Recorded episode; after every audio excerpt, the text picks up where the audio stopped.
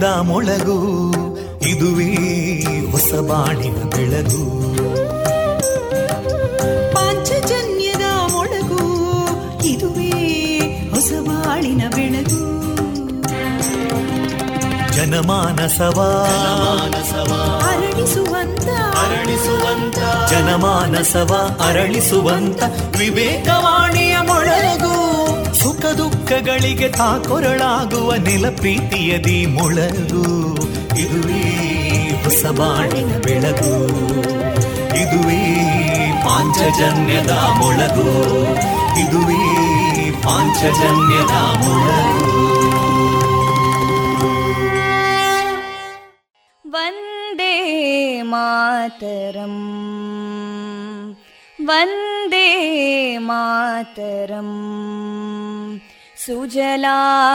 सुफलां मलयज शीतलां सस्यश्यामलां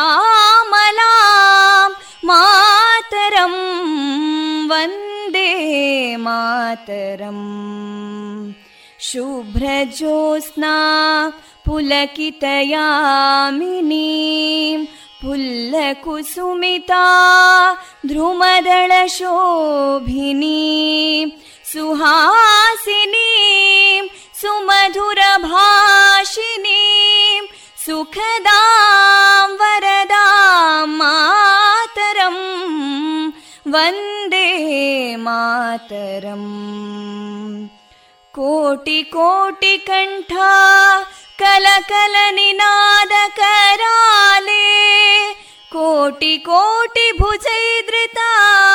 कलकल निनाद कराले कोटि कोटि भुजैदृता करकलवाले अबलां केनो मायेतो बले बहुबलधारिणीं नमामि तारिणीं रिपुदलवारिणी मातरं वन्दे मातरम् तुमि विद्या तुमि धर्मा तुमि हृदि तुमि मर्मा त्वं हि प्राणा शरीरे बाहुते तुमि मा शक्ति हृदये तुमि मा भक्ति तोमारयी प्रतिमा गडी मन्दिरे मन्दिरे वन्दे मातरम् त्वं हि दुर्गा दशप्रहरणधारिणीं कमलां कमलदलविहारिणीं वाणीं विद्यादायिनीं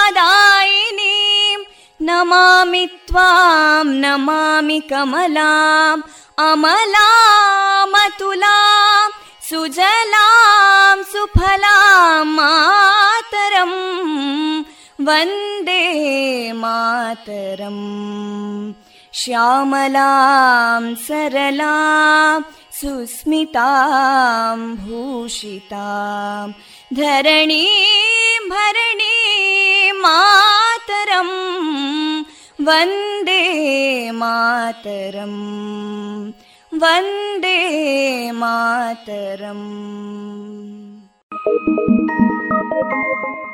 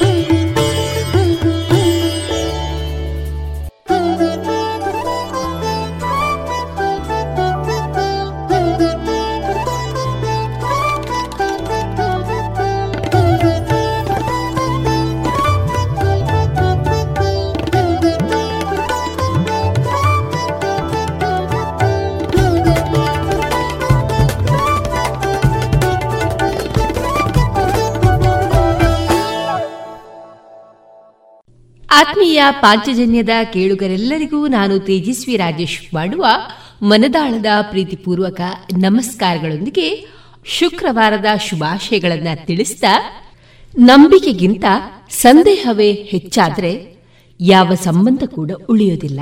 ಆದರೆ ಸಂದೇಹದ ನಡುವೆ ನಂಬಿಕೆ ಗಟ್ಟಿಯಾಗಿದ್ರೆ ಯಾವ ಮನಸ್ಸನ್ನು ಕೂಡ ಮುರಿಯೋಕೆ ಸಾಧ್ಯನೇ ಇಲ್ಲ ಅಂತ ತಿಳಿಸ್ತಾ ಈ ಮಾತನ್ನ ಮನವರಿಕೆ ಮಾಡಿಕೊಂಡು ಜೀವನದಲ್ಲಿ ನಡೆಸಿಕೊಂಡು ಬನ್ನಿ ಅಂತ ತಿಳಿಸ್ತಾ, ಪ್ರಿಯ ಕೇಳುಗರೆ, ನಮ್ಮ ನಿಲಯದಿಂದ ಈ ದಿನ ನಮ್ಮ ನಿಲಯದಿಂದ ಪ್ರಸಾರಗೊಳ್ಳಲಿರುವಂತಹ ಕಾರ್ಯಕ್ರಮದ ವಿವರಗಳು ಇಂತಿದೆ. ಮೊದಲಿಗೆ ಭಕ್ತಿ ಗೀತೆಗಳು. ಮಾರುಕಟ್ಟೆದಾರಣೆ ಸುಬುದ್ದಿ ದಾಮೋದರ ದಾಸ್ ಅವರಿಂದ ಗೀತಾಮೃತ ಬಿಂದು. ನವ ಮಾಧ್ಯಮದ ಅವಕಾಶದ ಬಗ್ಗೆ ಗ್ಲಾನ್ಸ್ ಡಿಜಿಟಲ್ ಮೀಡಿಯಾ ಕನ್ನಡ ವಿಭಾಗದ ಮುಖ್ಯಸ್ಥರಾದ ರಾಜೀವ್ ಹೆಗಡೆ ಅವರಿಂದ ವಿಚಾರಗೋಷ್ಠಿ. ಮಹತೋಬಾರ ಶ್ರೀ ಮಹಾಲಿಂಗೇಶ್ವರ ದೇವಸ್ಥಾನ, ರೇಡಿಯೋ ಪಾಂಚಜನ್ಯ ಮತ್ತು ಮುಳಿಯ ಜುವೆಲ್ಸ್ ವತಿಯಿಂದ ನಡೆದಂತಹ ದೇವಿ ಸ್ತುತಿ ಗಾಯನ ಸ್ಪರ್ಧೆಯಲ್ಲಿ ಭಾಗವಹಿಸಿದ ವಿವೇಕಾನಂದ ಕಾಲೇಜು ವಿದ್ಯಾರ್ಥಿನಿ ಲಿಖಿತಾ ಅವರಿಂದ ದಾಸಕೀರ್ತನೆ ವಿಎನ್ ಭಾಗವತ ಬರಬಳ್ಳಿ ಅವರಿಂದ ಜೀವನ ಪಾಠ, ಕಲಿಕಾ ಆಧಾರಿತ ಕತೆ ಕೊನೆಯಲ್ಲಿ ಮಧುರ ಗಾನ ಪ್ರಸಾರಗೊಳ್ಳಲಿದೆ.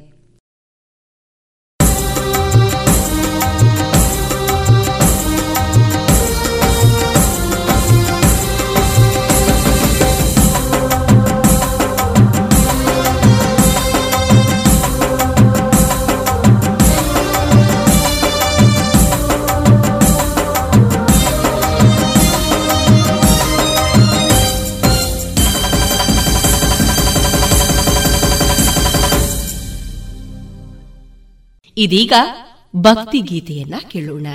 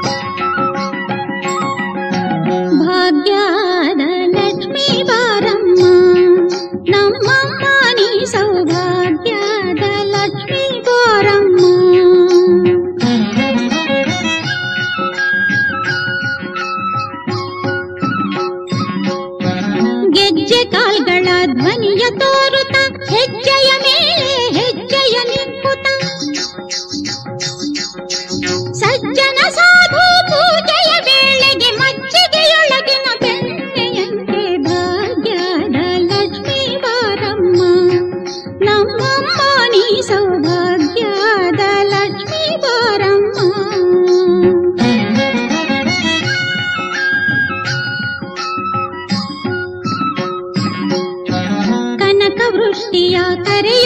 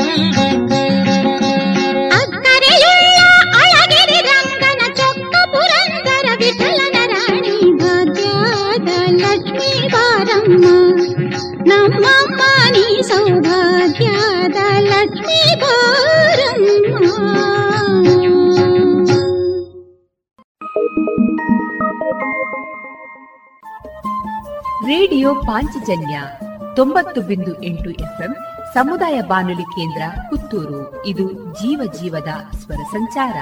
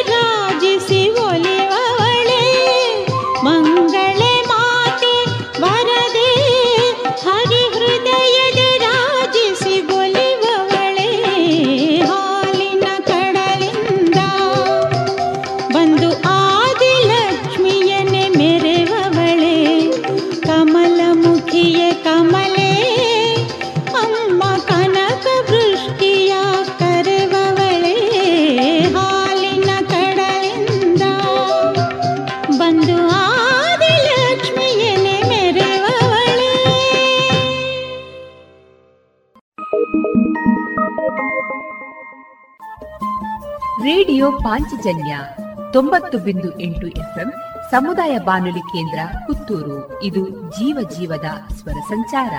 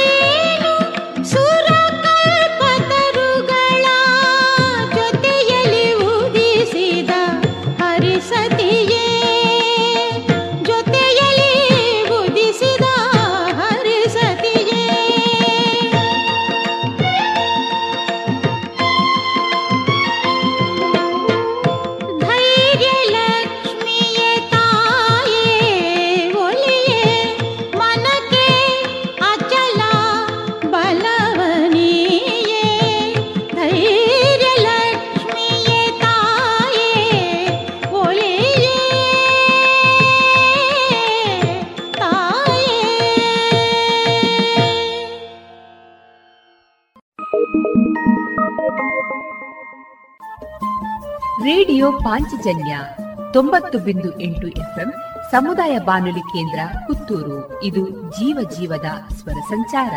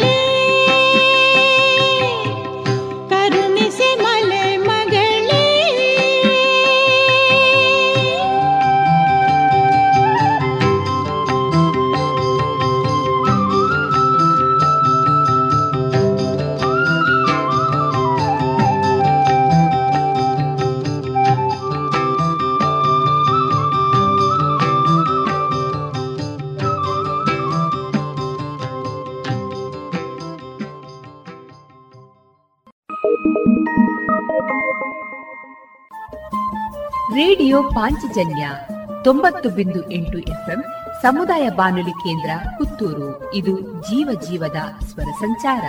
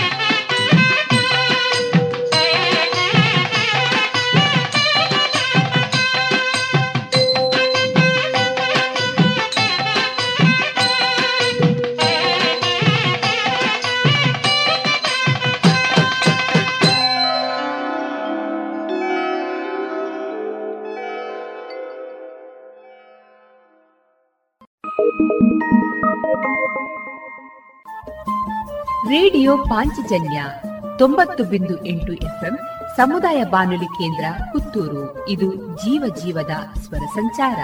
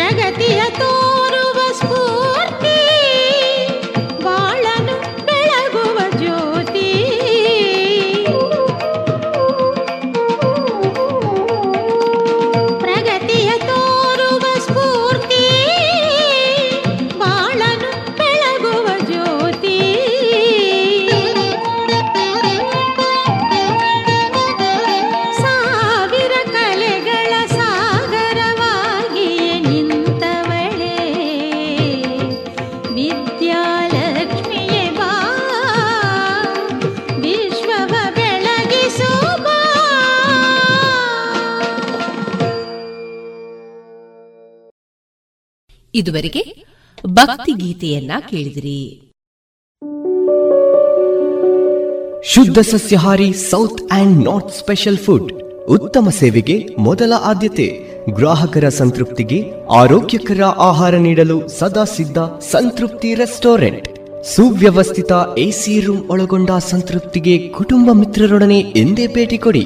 Santrupti restaurant, Sachin complex, Darbe, Puttur.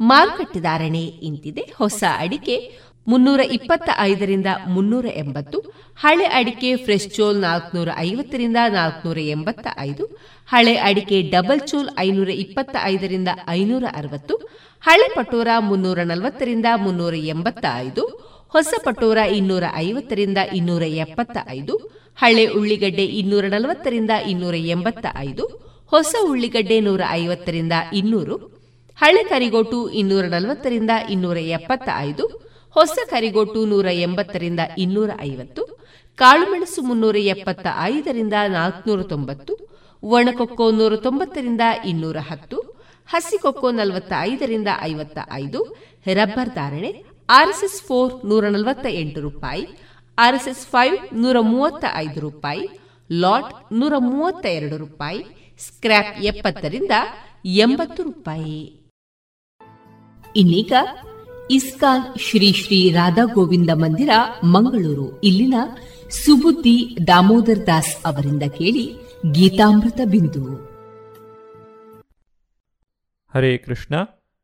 Bhagavad Gita ಅಧ್ಯಯನಕ್ಕೆ ಎಲ್ಲರಿಗೂ ಸ್ವಾಗತ. ಭಗವದ್ಗೀತೆಯಲ್ಲಿ ಒಟ್ಟು ಹದಿನೆಂಟು ಅಧ್ಯಾಯಗಳಿವೆ. ಈ ಹದಿನೆಂಟು ಅಧ್ಯಾಯಗಳಲ್ಲಿ ಮುಖ್ಯವಾಗಿ ನಾವು ಐದು ವಿಷಯಗಳ ಕುರಿತಾಗಿ ಕಲಿಯುತ್ತೇವೆ. ಅವುಗಳೆಂದರೆ ಜೀವ, ಈಶ್ವರ, ಪ್ರಕೃತಿ, ಕಾಲ ಮತ್ತು ಕರ್ಮ.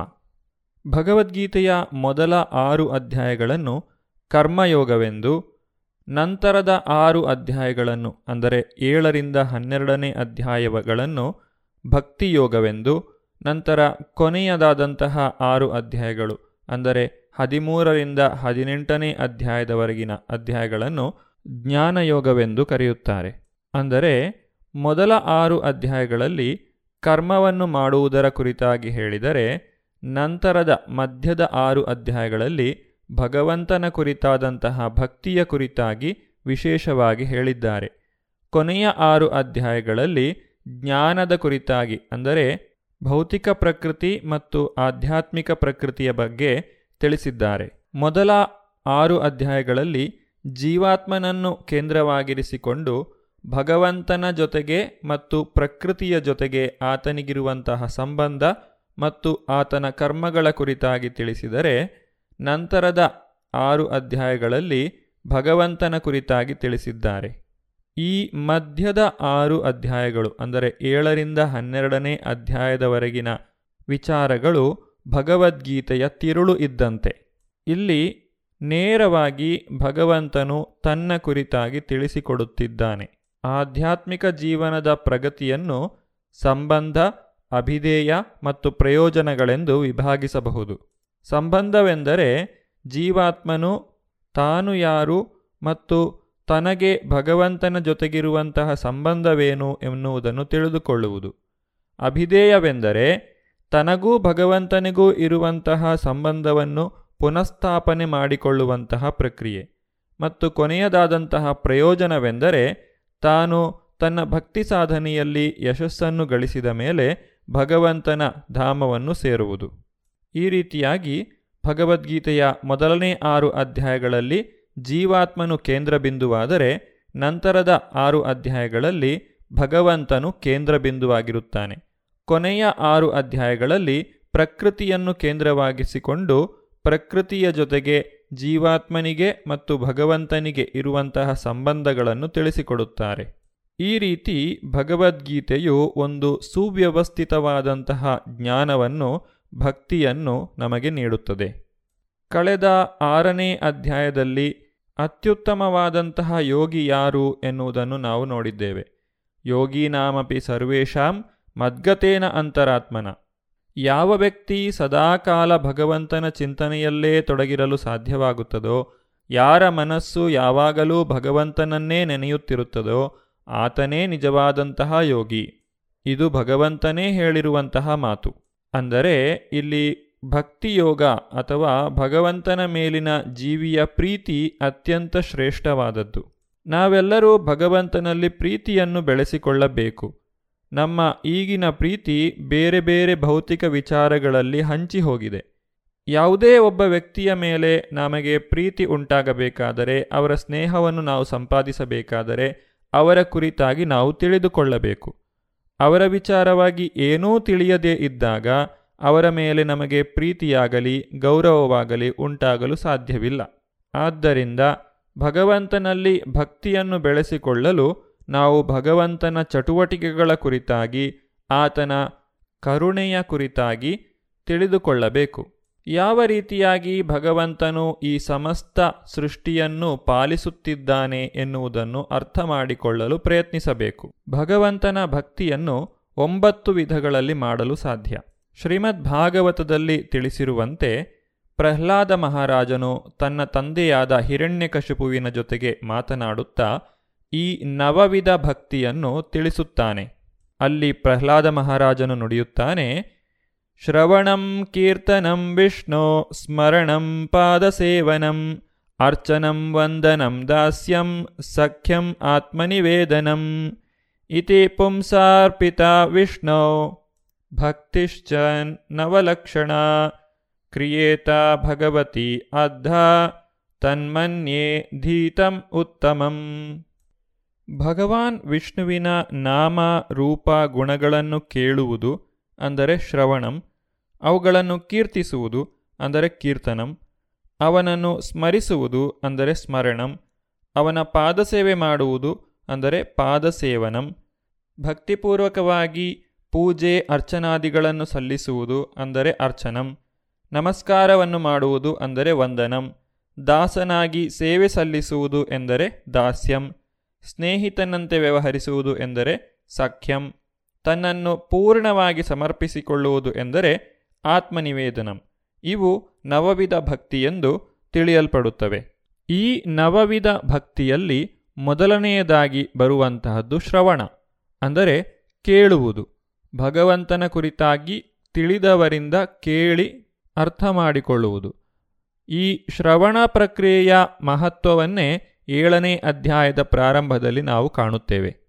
ಈ ಏಳನೇ ಅಧ್ಯಾಯವನ್ನು ಪರಾತ್ಪರ ಜ್ಞಾನ ಅಥವಾ ಜ್ಞಾನ ವಿಜ್ಞಾನ ಯೋಗ ಎಂದು ಕರೆಯುತ್ತಾರೆ. ಶ್ರೀ ಭಗವಾನುವಾಚ ಮಯ್ಯಾಸಕ್ತಮನ ಪಾರ್ಥ. ಯೋಗಂ ಯುಂಜನ್ಮದಾಶ್ರಯ ಅಸಂಶಯಂ ಸಮಗ್ರಂ ಮಾಂ. ಯಥಾ ಜ್ಞಾಸಸಿ ತಚ್ಛೃಣು ಅನುವಾದ ದೇವೋತ್ತಮ ಪರಮಪುರುಷನು ಹೀಗೆ ಹೇಳಿದನು. ಪಾರ್ಥ, ನನ್ನಲ್ಲಿ ಆಸಕ್ತವಾದ ಮನಸ್ಸಿನಿಂದ ನನ್ನನ್ನು ಒಳಗೊಂಡ ಸಂಪೂರ್ಣ ಪ್ರಜ್ಞೆಯಲ್ಲಿ ಯೋಗಾಭ್ಯಾಸವನ್ನು ಮಾಡುವುದರಿಂದ ನೀನು ನನ್ನನ್ನು ಸಂಪೂರ್ಣವಾಗಿಯೂ ಸಂಶಯವಿಲ್ಲದಂತೆಯೂ ತಿಳಿದುಕೊಳ್ಳಬಹುದು. ಅದು ಹೇಗೆ ಎನ್ನುವುದನ್ನು ಕೇಳು. ಭಗವಂತನು ಅರ್ಜುನನಿಗೆ ಇಲ್ಲಿ ತಚ್ಛೃಣು ಎಂದರೆ ನನ್ನಿಂದ ಕೇಳು ಎಂದು ಹೇಳುತ್ತಿದ್ದಾನೆ. ಕೃಷ್ಣನಿಗಿಂತ ಶ್ರೇಷ್ಠನಾದ ಅಧಿಕಾರಿ ಇಲ್ಲ. ಆದುದರಿಂದ ಅವನಿಂದ ಕೇಳಿದವನು ಪರಿಪೂರ್ಣ ಕೃಷ್ಣ ಪ್ರಜ್ಞೆಯ ವ್ಯಕ್ತಿಯಾಗಲು ಅತ್ಯುತ್ತಮ ಅವಕಾಶವನ್ನು ಪಡೆಯುತ್ತಾನೆ. ನೇರವಾಗಿ ಕೃಷ್ಣನಿಂದ ಅಥವಾ ಒಬ್ಬ ಪರಿಶುದ್ಧ ಕೃಷ್ಣ ಭಕ್ತನಿಂದ ತಿಳಿಯಬೇಕು. ಶ್ರವಣ ಪ್ರಕ್ರಿಯೆಯ ಮೂಲಕ ದೇವೋತ್ತಮ ಪರಮಪುರುಷನಾದ ಶ್ರೀಕೃಷ್ಣನನ್ನು ಅರ್ಥ ಮಾಡಿಕೊಳ್ಳುವಂತಹ ವಿಧಾನವನ್ನು ಶ್ರೀಮದ್ ಭಾಗವತದ ಎರಡನೇ ಸ್ಕಂದದಲ್ಲಿ ವರ್ಣಿಸಿದ್ದಾರೆ. ಶೃಣ್ವತಾಂ ಸ್ವಕಥಾ ಕೃಷ್ಣ ಪುಣ್ಯಶ್ರವಣಕೀರ್ತನ ಹೃದ್ಯಂತಸ್ಥೋ ಹ್ಯಭದ್ರಾಣಿ ವಿಧುನೋತಿ ಸುಹೃತ್ಸತಾಂ. ನಷ್ಟಪ್ರಾಯೇಷು ಅಭದ್ರೇಷು ನಿತ್ಯಂ ಭಾಗವತ ಸೇವಯಾ ಭಗವತಿ ಉತ್ತಮ ಶ್ಲೋಕೆ ಭಕ್ತಿರ್ಭವತಿ ನೈಷ್ಠಿಕೀ. ತದಾ ರಜಸ್ತಮೋ ಭಾವ ಕಾಮಲೋಭಾದಯಶ್ಚಯೇ ಚೇತ ಏತೈರನಾವಿದ್ಧಂ ಸ್ಥಿತಂ ಸತ್ವೇ ಪ್ರಸೀದತಿ ಏವಂ ಪ್ರಸನ್ನಮನಸೋ ಭಗವದ್ಭಕ್ತಿಯೋಗತಃ ಭಗವತ್ತತ್ವವಿಜ್ಞಾನಂ ಮುಕ್ತಸಂಗಸ್ವಜಾಯತೆ ಭಿದ್ಯತೆ ಹೃದಯಗ್ರಂಥಿ ಚಿದ್ಯಂತೆ ಸರ್ವಸಂಶಯ ಕ್ಷೀಯಂತೆ ಚಾಸ್ಯ ಕರ್ಮಾಣಿ ದೃಷ್ಟ ಏವಾತ್ಮನೀಶ್ವರೇ ಭಗವಂತನ ವಿಷಯವನ್ನು ಕೇಳುವಂತಹ ವ್ಯಕ್ತಿಗೆ ಎಲ್ಲರ ಹೃದಯಗಳಲ್ಲಿ ನೆಲೆಸಿರುವಂತಹ ಆತನು ಪರಮಹಿತೈಷಿಯಾದ ಸ್ನೇಹಿತನಾಗಿ ನಡೆದುಕೊಳ್ಳುತ್ತಾನೆ. ಸದಾ ಕೃಷ್ಣನ ವಿಷಯ ಕೇಳುವುದರಲ್ಲಿ ನಿರತನಾದಂತಹ ಭಕ್ತನನ್ನು ಆತನು ಪರಿಶುದ್ಧಗೊಳಿಸುತ್ತಾನೆ. ಈ ರೀತಿಯಲ್ಲಿ ಭಕ್ತನು ತನ್ನಲ್ಲಿ ಸುಪ್ತವಾಗಿರುವಂತಹ ದಿವ್ಯ ಜ್ಞಾನವನ್ನು ಸಹಜ ರೀತಿಯಲ್ಲಿ ಬೆಳೆಸಿಕೊಳ್ಳುತ್ತಾನೆ. ಭಾಗವತದಿಂದಲೂ ಭಕ್ತರಿಂದಲೂ ಶ್ರೀಕೃಷ್ಣನ ವಿಷಯವನ್ನು ಇನ್ನಷ್ಟು ಕೇಳಿದಂತೆ ವ್ಯಕ್ತಿಯು ಭಗವಂತನ ಭಕ್ತಿ ಸೇವೆಯಲ್ಲಿಯೇ ನಿಶ್ಚಲವಾಗಿ ಉಳಿಯುತ್ತಾನೆ. ಭಕ್ತಿ ಸೇವೆಯನ್ನು ಬೆಳೆಸಿಕೊಂಡಾಗ ಮನುಷ್ಯನು ರಜೋಗುಣ ಮತ್ತು ತಮೋಗುಣಗಳಿಂದ ಬಿಡುಗಡೆ ಹೊಂದುತ್ತಾನೆ. ಹೀಗೆ ಐಹಿಕ ಕಾಮ ಮತ್ತು ಲೋಭಗಳು ಕ್ಷಯಿಸುತ್ತವೆ. ಈ ಮಾಲಿನ್ಯಗಳು ತೊಡೆದು ಹೋದಾಗ ಸಾಧಕನು ಪರಿಶುದ್ಧ ಸತ್ವಸ್ಥಿತಿಯಲ್ಲಿ ಸ್ಥಿರನಾಗುತ್ತಾನೆ. ಭಕ್ತಿಯಿಂದ ಚುರುಕಾಗುತ್ತಾನೆ ಮತ್ತು ಭಗವಂತನ ವಿಜ್ಞಾನವನ್ನು ಪರಿಪೂರ್ಣವಾಗಿ ತಿಳಿದುಕೊಳ್ಳುತ್ತಾನೆ.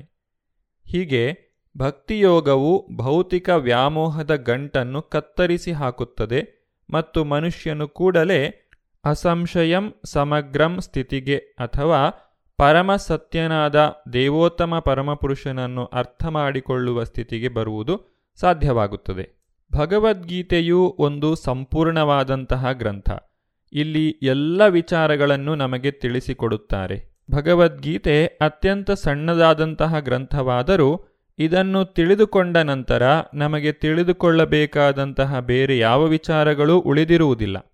ಯಾರು ಭಗವದ್ಗೀತೆಯನ್ನು ಅಧ್ಯಯನ ಮಾಡುತ್ತಾರೋ ಅವರಿಗೆ ಇತರ ಎಲ್ಲ ವೈದಿಕ ಶಾಸ್ತ್ರಗಳನ್ನು ಅರ್ಥ ಮಾಡಿಕೊಳ್ಳುವುದು ಸುಲಭವಾಗುತ್ತದೆ. ಇಂತಹ ಸಂಪೂರ್ಣವಾದಂತಹ ಜ್ಞಾನವನ್ನು ಪಡೆಯುವಂತಹ ನಾವೆಲ್ಲರೂ ಭಾಗ್ಯಶಾಲಿಗಳು. ಭಕ್ತಿಯೋಗದ ಕುರಿತಾಗಿ ಭಗವಂತನು ಮುಂದಕ್ಕೆ ಏನು ಹೇಳುತ್ತಾನೆ ಎನ್ನುವುದನ್ನು ನಾವು ಮುಂಬರುವಂತಹ ಸಂಚಿಕೆಗಳಲ್ಲಿ ನೋಡೋಣ.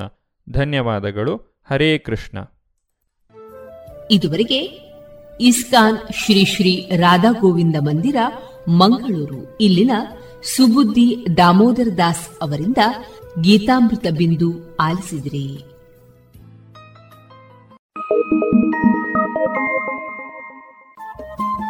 ರೇಡಿಯೋ ಪಾಂಚಜನ್ಯ ತೊಂಬತ್ತು ಬಿಂದು ಎಂಟು ಎಫ್ಎಂ ಸಮುದಾಯ ಬಾನುಲಿ ಕೇಂದ್ರ ಪುತ್ತೂರು. ಇದು ಜೀವ ಜೀವದ ಸ್ವರ ಸಂಚಾರ.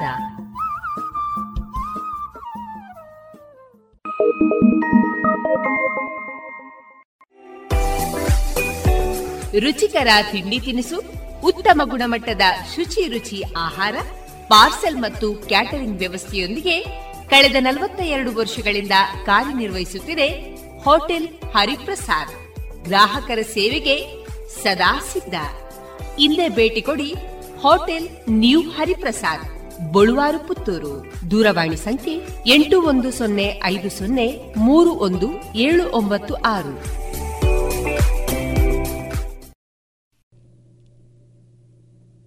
ಇನ್ನು ಮುಂದೆ ನವ ಮಾಧ್ಯಮದ ಅವಕಾಶ. ಈ ಬಗ್ಗೆ ಗ್ಲಾನ್ಸ್ ಡಿಜಿಟಲ್ ಮೀಡಿಯಾ ಇದರ ಕನ್ನಡ ವಿಭಾಗದ ಮುಖ್ಯಸ್ಥರಾದಂತಹ ರಾಜೀವ್ ಹೆಗಡೆ ಅವರಿಂದ ವಿಚಾರಗೋಷ್ಠಿಯನ್ನ ಕೇಳೋಣ. ನವಮಾಧ್ಯಮ ಅಂದ ತಕ್ಷಣ ಒಂದು ದಶಕದ ಹಿಂದೆ ಹೋದರೆ ನವಮಾಧ್ಯಮದ ಸಂಪೂರ್ಣವಾದ ಒಂದು ಅರ್ಥವೇ ಬೇರೆ ಆಗಿತ್ತು. ಎಲೆಕ್ಟ್ರಾನಿಕ್ ಮೀಡಿಯಾ ಇರಬಹುದು, ರೇಡಿಯೋ ಎಫ್ ಎಂ ಇದನ್ನು ನಾವು ನವಮಾಧ್ಯಮ ಅಂತ ಅವತ್ತು ಮಾತಾಡ್ಕೋತಾ ಹೋಗ್ತಾ ಇದ್ವಿ. ಇವತ್ತಿನ ಏನು ಡಿಜಿಟಲ್ ಮಾಧ್ಯಮವನ್ನು ಏನು ಬರ್ತಿದೆಯೋ ಅದನ್ನು ನಾವು ಇನ್ನೂ ಹೆಜ್ಜೆ ಇಡ್ತಾ ಇತ್ತು. ಭಾರತದಲ್ಲಿ ಅಷ್ಟು ಬೇಗ ಬರಲ್ಲ. ಅಮೇರಿಕದಲ್ಲಿ ಈ ವ್ಯತ್ಯಾಸ ಆಗಲಿಕ್ಕೆ ದಶಕಗಳ ಕಾಲ ಸಮಯ ತೆಗೆದುಕೊಳ್ತು. ಭಾರತದ ಆರ್ಥಿಕತೆ, ಭಾರತದ ಬ, ಒಂದು ಡೆಮೋಗ್ರಫಿಯನ್ನು ನೋಡಿದಾಗ ಇದಕ್ಕೆ ಸಾಕಷ್ಟು ಸಮಯ ತೆಗೆದುಕೊಳ್ಬಹುದು ಅಂಥೇಳಿ ಅಂದು ಮಾತುಕತೆಗಳಿತ್ತು. ಆದರೆ, ಭಾರತದಲ್ಲಿ ಬದಲಾಗುತ್ತಿರುವಂಥ ಡಿಜಿಟಲ್ ಮಾಧ್ಯಮ ಯಾವ ಹಂತಕ್ಕೆ ತಲುಪಿದೆ ಅಂದರೆ, ಅಮೇರಿಕದಲ್ಲಿ ಯಾವ ಟ್ರಾನ್ಸ್ಫಾರ್ಮೇಷನ್ ಆಯಿತೋ ಅದರ ದುಪ್ಪಟ್ಟು ವೇಗದಲ್ಲಿ ಭಾರತದಲ್ಲಿ ಆ ಮಾಧ್ಯಮದ ಒಂದು ವೇಗ ಚೇ ಬದಲಾಗಿಸ್ತಿದೆ ಅದನ್ನು ನೀವು ಆರ್ಥಿಕ ದೃಷ್ಟಿಯಿಂದ ನೋಡಬಹುದು. ನಾನಿಲ್ಲಿ ಮಾತಾಡುವಂಥದ್ದು ಮಾಧ್ಯಮಗಳ ಎರಡು ವಿಭಾಗಗಳಿರುತ್ತೆ. ಒಂದು ನೈತಿಕ ವಿಚಾರಗಳು, ಇನ್ನೊಂದು ಮಾರುಕಟ್ಟೆಯ ವಿಚಾರಗಳು. ಮಾರುಕಟ್ಟೆಯ ವಿಚಾರದಲ್ಲಿ ನೈತಿಕತೆಯನ್ನು ಹೇಗೆ ಬಳಸ್ಕೊಂಡು ಹೋಗ್ಬೋದು, ಅದರಲ್ಲಿ ಡಿಜಿಟಲ್ ಮಾಧ್ಯಮದ ಹೇಗೆ ಹೊಸ ಅವಕಾಶಗಳಿದೆ ಅನ್ನೋದನ್ನು ನಾನು ಹೇಳ್ಕೊತಾ ಹೋಗ್ತೀನಿ. ನೀವು ನೋಡ್ತಾ ಇರುವಂಥ ಇವತ್ತಿನ ನಾನು ಬಳ ಹೇಳ್ತಾ ಇರುವಂಥ ಡಿಜಿಟಲ್ ಮಾಧ್ಯಮದಲ್ಲಿ ನೀವು ದಿನದ ಬಹುತೇಕ ಕ್ಷಣಗಳನ್ನು ಕಳೆದುಕೊಂಡು ಕಳೆದಿರ್ತೀರ. ನೀವು ಕಾಲೇಜಲ್ಲಿ ಎಷ್ಟು ಅವಧಿಯನ್ನು ಕಳೆದಿರ್ತೀರೋ ಅದರಲ್ಲಿ ಅದಕ್ಕಿಂತ ಹೆಚ್ಚಿನ ಸಮಯವನ್ನು ನೀವು ಕಳೀತಿದ್ದೀರಾ. ಆದರೆ ನನ್ನ ಇಂದಿನ ಮಾತಿನ ಮು ಬಳಿಕ ನಿಮ್ಮಲ್ಲಿ ಒಂದು ಮನವಿ ಏನಂತಂದರೆ, ಇನ್ನು ಮುಂದೆ ನೀವು ನೋಡುವ ಡಿಜಿಟಲ್ ಪ್ರತಿಯೊಂದು ಪ್ಲ್ಯಾಟ್ಫಾರ್ಮ್ಗಳನ್ನು ಪತ್ರಿಕೋದ್ಯಮದ ಅಥವಾ ನವ ಮಾಧ್ಯಮದ ಒಂದು ವಿದ್ಯಾರ್ಥಿಗಳಾಗಿ ನೋಡಿ. ಒಬ್ಬ ಸಂಶೋಧಕರಾಗಿ ನೋಡಿ, ಒಂದು ಕುತೂಹಲದಿಂದ ಆ ವಿಚಾರಗಳನ್ನು ನೋಡಿ. ನೀವು ನೋಡುವಂಥ ಪ್ರತಿಯೊಂದು ರೀಲ್ಸ್ ಇರ್ಬೋದು, ನೀವು ಪ್ರತಿಯೊಂದು ನೋಡುವ ಒಂದು ಶಾರ್ಟ್ ವಿಡಿಯೋ ಇರ್ಬೋದು, ಆ ಪ್ರತಿಯೊಂದು ಅವಕಾಶಗಳನ್ನು ಆ ರೀತಿಯಾಗಿ ನೋಡ್ಕೋತಾ ಹೋಗಬೇಕು. ಸೊ, ಈ ಮಾಧ್ಯಮಗಳನ್ನು ನಾವು ನೋಡ್ಕೋತಾ ಹೋದಾಗ, ನಮಗೆ ನವ ಮಾಧ್ಯಮಗಳಲ್ಲಿ ಯಾವ್ಯಾವ ಭಿನ್ನ ಮುಖಗಳಿವೆ ಅಂತ ಮೊದಲು ನೋಡಬೇಕು. ಒಂದು ಸಾಮಾಜಿಕ ಜಾಲತಾಣ, ಇನ್ನೊಂದು ವೆಬ್ ಮೀಡಿಯಾ ಮತ್ತು ಡಿಜಿಟಲ್ ಮಾಧ್ಯಮ. ಮತ್ತೆ ಗೇಮಿಂಗ್ ಒಂದು. ವರ್ಚುವಲ್ ಮೀಡಿಯಾ ಹಾಗೂ ಒ ಟಿ ಟಿ ವೇದಿಕೆ. ಇವು ನಮ್ಮ ನವ ಮಾಧ್ಯಮದ ಒಂದು ದೊಡ್ಡದ ಆಯಾ, ದೊಡ್ಡದ ಒಂದು ಸಾಗರದಲ್ಲಿ ಒಂದು, ಒಂದಿಷ್ಟು ಪ್ರಮುಖ ಮುಖಗಳು ಅಂತ ಹೇಳ್ಬೋದು. ದಿನ ಕಳೆದಂತೆ ನಾನು ಇವತ್ತು ಮಾತಾಡ್ತಾ ಇದ್ದೀನಿ, ನಾಳೆ ಇದರ ಹೊಸ ಮುಖಗಳು ಕೂಡ ಬರಬಹುದು. ಅಂದರೆ ಡಿಜಿಟಲ್ ಮಾಧ್ಯಮಗಳ ಬದಲಾವಣೆ ಅಷ್ಟು ವೇಗವಾಗಿದೆ. ನಮ್ಮ ಮೊಬೈಲಲ್ಲಿ ಸಾಫ್ಟ್ವೇರ್ ಅಪ್ಡೇಟ್ಗಳು ಆ್ಯಪ್ ಸಾಫ್ಟ್ವೇರ್ ಅನ್ನೋದಕ್ಕಿಂತ ಆ್ಯಪ್ ಅಪ್ಡೇಟ್ಗಳು ನಿಮಗೆ ಗೂಗಲ್ ಪ್ಲೇದಲ್ಲಿ, ಐ ಸ್ಟೋರ್ಸ್ಗಳಲ್ಲಿ ಎಷ್ಟು ವೇಗವಾಗಿ ಬರುತ್ತೋ ಹಾಗೆ ಡಿಜಿಟಲ್ ಮಾಧ್ಯಮದ ಪ್ರತಿಯೊಂದು ಆಯಾಮಗಳು ಬದಲಾಗ್ತಾ ಇದೆ. ನಾವು ಸಾಮಾಜಿಕ ಜಾಲತಾಣಗಳನ್ನು ಮೊದಲು ತೆಗೆದುಕೊಂಡ್ರೆ, ಒಂದು ನವ ಮಾಧ್ಯಮದ ವಿದ್ಯಾರ್ಥಿಗಳಾಗಿ, ಮಾಧ್ಯಮದ ಜೀವಿಗಳಾಗಿ, ಅಂದರೆ ಕೆಲಸ ಮಾಡುವವರಾಗಿ, ನಾವು ವೃತ್ತಿಪರ, ವೃತ್ತಿಯ ದೃಷ್ಟಿಯಿಂದ ನೋಡಿದಾಗ, ನಮಗೆ ಪ್ರಮುಖವಾಗಿ ಕಾಣುವಂಥ ಕಾಣುವಂಥದ್ದು ಚರ್ಚೆ ಮತ್ತು ಇಮೇಜ್ ವೇ ಪ್ಲ್ಯಾಟ್ಫಾರ್ಮ್ ಅಂದರೆ ಡಿಸ್ಕಷನ್ ಆ್ಯಂಡ್ ಇಮೇಜ್ ಪ್ಲ್ಯಾಟ್ಫಾರ್ಮ್ಸ್ಗಳು ಇದರಲ್ಲಿ ನಮಗೆ ಪ್ರಮುಖವಾಗಿ ಬರುವಂಥದ್ದು ಫೇಸ್ಬುಕ್ ಟ್ವಿಟರ್ ನಂತರ ಇನ್ಸ್ಟಾಗ್ರಾಮ್ಸ್ ಇನ್ಸ್ಟಾಗ್ರಾಮ್ ಇವತ್ತು ಪಿಕ್ಗಳಿಗಾಗಿ ಇಮೇಜ್ಗಳಿಗಾಗಿ ಆರಂಭವಾಗಿದ್ದು ಇವತ್ತು ಶಾರ್ಟ್ ವಿಡಿಯೋಗಳತ್ತ ಹೋಗ್ತಾ ಇದೆ. ಇದನ್ನು ನಾನು ಮುಂದೆ ಹೇಗೆ ಬದಲಾಗ್ತಿದೆ, ನಮಗೆ ಏನೇನು ಅವಕಾಶಗಳಿದೆ ನಾನು ಮುಂದೆ ಹೇಳ್ತಾ ಹೋಗ್ತೀನಿ. ಮತ್ತು ವಿತ್ತೀಯ ವಿಚಾರಗಳಿಗೆ ಸಂಬಂಧಪಟ್ಟ ಹಾಗೆ ವೇದಿಕೆಗಳು. ಹಾಗೆ ವಿಡಿಯೋ ಆಧಾರಿತ ವೇದಿಕೆಗಳು. ಇವಿಷ್ಟು ನಮ್ಮ ಪ್ರಮುಖವಾದ ಸಾಮಾಜಿಕ ಜಾಲತಾಣಗಳಲ್ಲಿ ಬರುವಂಥ ವಿಷಯಗಳಾಗಿದೆ. ಈ ಮೂರರಲ್ಲೂ ಈ ಮೂರರಲ್ಲೂ ಮಾಧ್ಯಮದ ವಿದ್ಯಾರ್ಥಿಗಳಾಗಿ ಅಥವಾ ಮಾಧ್ಯಮದಲ್ಲಿ ನಾವು ಇದರಲ್ಲಿ, ಇದನ್ನು ನಾವು ಒಂದು ಹಂತದಲ್ಲಿ ಹೇಗೆ ತಿಳ್ಕೊಂಡಿದ್ದೀವಿ ಅಂತಂದ್ರೆ ಇದು ಐ ಟಿ ಜಾಬ್ ಅಂತ ಅಂದ್ಕೊಂಡಿದ್ದೀವಿ ಖಂಡಿತ ಅಲ್ಲ. ನಾವು ಹೇಗೆ ಪ್ರತಿ ದಿವಸ, ಪ್ರತಿ ಕ್ಷಣದಲ್ಲಿ ಮಾಧ್ಯಮ ಒಂದು ಪತ್ರಿಕೆಗೆ ಹೇಗೆ ಬರಿತಾ ಇದ್ದೀವೋ ಅಥವಾ ಒಂದು ಚಾನಲ್ಗೆ ಸ್ಕ್ರಿಪ್ಟನ್ನು ಹೇಗೆ ಬರಿತೀವೋ, ನಾನು ಇಲ್ಲಿ ಉಲ್ಲೇಖಿಸಿದಂಥ ಪ್ರತಿ ಒಂದು ಮಾಧ್ಯಮಗಳಿಗೆ ಅದೇ ರೀತಿಯಾದ ನಿಮ್ಮ ಜರ್ನಲಿಸಮ್ಮಿನ five ಡಬ್ಲ್ಯೂಸ್ and one H but in a different manner ಅದು ಇದ್ದೇ ಇರುತ್ತೆ. ನಮ್ಮ ಬೇಸಿಕ್ ಅದೇನೆ. ಆ ಬೇಸಿಕ್ಕಲ್ಲಿ ಇವೆಲ್ಲವೂ ಬದಲಾವಣೆಗಳು ಆಗ್ತಾ ಹೋಗ್ತಾ ಇದೆ. ಅದಕ್ಕೆ ತಕ್ಕ ಹಾಗೆ ನಾವು ಬದಲಾಗಬೇಕು ಅಷ್ಟೇ ಆ ಗೋ ವಿತ್ ದ ಟ್ರೆಂಡ್ ಅಂತ ಹೇಳ್ತೀವಲ್ವ? ಆ ಟ್ರೆಂಡಿಗೆ ತಕ್ಕ ಹಾಗೆ ನಾವು ಆ ಬದಲಾವಣೆಗಳನ್ನು ಮಾಡ್ಕೋಬೇಕು. ಚರ್ಚೆ ಮತ್ತು ಇಮೇಜ್ ವೇದಿಕೆಗಳಲ್ಲಿ ಫೇಸ್ಬುಕ್ ಇನ್ಸ್ಟಾಗ್ರಾಮ್ ಅಥವಾ ಟ್ವಿಟರ್. ಭಾರತದ ಡಿಜಿಟಲ್ ನಿಯಮಗಳ ಪ್ರಕಾರವಾಗಿ ನಮಗೆ ಒಂದಿಷ್ಟು ನಿಯಮ ಚೌಕಟ್ಟುಗಳಿವೆ. ನಾವು ಹೇಗೆ ಪ್ರೆಸೆಂಟ್ ಮಾಡಬೇಕು ಅನ್ನುವಂಥದ್ದು. ಆ ಚೌಕಟ್ಟುಗಳ ಮೂಲಕವಾಗಿ ನಮ್ಮ ಈ ಮಾಧ್ಯಮದ ಈಗಿನ ನಾವೇನು ಕೆಲಸಗಳನ್ನು ಮಾಡ್ಕೊಂಡು ಹೋಗ್ತಾ ಇದ್ದೀವೋ ಅಂದರೆ ನಾನು ಹತ್ತು ವರ್ಷ ನಾನು ಮಾಧ್ಯಮಗಳಲ್ಲಿ ಮಾಡಿ, ಮಾಡಿರುವಂಥದ್ದು, ಅಥವಾ ನೀವು ಈಗ ವಿದ್ಯಾರ್ಥಿ ಜೀವನದಲ್ಲಿ ಮಾಡ್ತಾ ಇರುವಂಥದ್ದು ಅಲ್ಲೂ ಕೂಡ ಮಾಡಿ ಆಗುತ್ತೆ. ಆದರೆ ಅಲ್ಲಿ ಮಾಡುವ ಆಗುವಂಥದ್ದು ಹೇಗೆ ಹೋಗ್ತಾ ಇರುತ್ತೆ ಸಾಮಾಜಿಕ ಜಾಲತಾಣಗಳಲ್ಲಿ ಅಂದರೆ, ನೀವು ಇವತ್ತೊಂದು ಇನ್ಸ್ಟಾಗ್ರಾಮಲ್ಲಿ ಒಂದು ವಿಡಿಯೋವನ್ನು ನೋಡ್ತೀರಾ. ರೀಸೆಂಟಾಗಿ ತಗೋಬೇಕು ಅಂದರೆ ವಿಕ್ರಾಂತ್ ರೋಣದ ಒಂದು ಹಾಡಿನ ಸಾಕಷ್ಟು ಅದು ಹಿಟ್ಸ್ ಆಯಿತು ಟ್ರೆಂಡ್ ಆಯಿತು, ರಾರಾ ರಕ್ಕಮ್ಮ ಹಾಡಿಗೆ ಸಂಬಂಧಪಟ್ಟ ಹಾಗೆ. ನಾವು ಅದನ್ನು ಎಂಟರ್ಟೈನ್ಮೆಂಟ್ ದೃಷ್ಟಿಯಿಂದ ನೋಡ್ತೀವಿ, ಅದಕ್ಕೆ ಬೇರೆ ಬೇರೆ ಆಯಾಮಗಳನ್ನು ನೋಡಬಹುದು. ಆದರೆ, ಮಾಧ್ಯಮದ ವಿದ್ಯಾರ್ಥಿಗಳಾಗಿ ನಾವು ಅದನ್ನು ಹೇಗೆ ನೋಡ್ಬೋದು ಅಂತಂದರೆ ಅದನ್ನು ಹೇಗೆ ಟ್ರೆಂಡ್ ಆಯಿತು? ಆ ಸಾಂಗ್ ಹೇಗೆ ಟ್ರೆಂಡ್ ಆಯಿತು? ನಾಳೆ ನಾನು ಒಬ್ಬ ಇನ್ಸ್ಟಾಗ್ರಾಮಿನ ಒಂದು ಮ್ಯಾನೇಜರ್ ಆದರೆ, ನಾಳೆ ನಾನು ಒಂದು ಡಿಜಿಟಲ್ ವೇದಿಕೆ ಮ್ಯಾನೇಜರ್ ಆದರೆ, ಅದನ್ನು ನಾನು ಹೇಗೆ ಅದನ್ನು ಚ, ಹೇಗೆ ನೋಡಬೇಕು? ನಾನು ಹೇಗೆ ಮಾಡಬಹುದು? ನೀವೊಂದು ಗಮನಿಸಿ, ಒಂದು ಇನ್ಸ್ಟಾಗ್ರಾಮಲ್ಲಿ ಒಂದು ರೀಲ್ ಬರ್ತಾ ಇದೆ ಅಂತಂದರೆ, ಮೊದಲು ಒಂದು ಒಂದಿಷ್ಟು ಸೆಲೆಬ್ರಿಟಿಗಳು ಬರ್ತಾರೆ. ನನ್ನ ನಾನು ಕಮ್ಯುನಿಟಿ ಸ್ಟ್ರಾಟಜಿಸ್ಟ್ ಆಗಿದ್ದೆ ಅಲ್ಲಿ ಏನು ಮಾಡ್ತೀವಿ ಅಂತಂದರೆ, ಒಂದಿಷ್ಟು ವಿಚಾರಗಳಿರುತ್ತೆ. ಸೆಲೆಬ್ರಿಟಿಗಳ ಹತ್ರ ಆ ಹಾಡು ಫಸ್ಟ್ ಸೆಲೆಬ್ರಿಟಿ ಹತ್ರ ಹಾಡನ್ನು ಹಾಕ್ ಮಾಡಿಸ್ತೀವಿ. ಕರ್ನಾಟಕದ ಇನ್ಫ್ಲೂಯೆನ್ಸರ್ಸ್ ಯಾರ್ಯಾರು ಅಂತ ನೋಡ್ತಾರೆ. ಅವ್ರ ಹತ್ರ ಒಂದಿಷ್ಟು ಸಾಂಗ್ಸ್ಗಳನ್ನು ಹಾಕ್ತಾರೆ.